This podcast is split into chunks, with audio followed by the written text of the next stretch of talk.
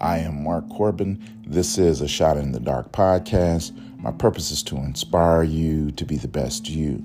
This is podcast number 57. I have a quote that I want to share with you. I don't have an author or a title, but I'll read it to you now.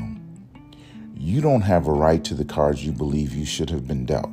You have an obligation to play the cards you're holding. I'll read it to you again.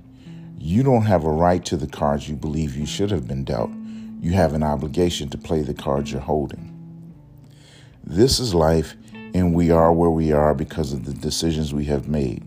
And with that being the case, so what are you going to do now? See, the easy thing to do, and what most people would do, is quit.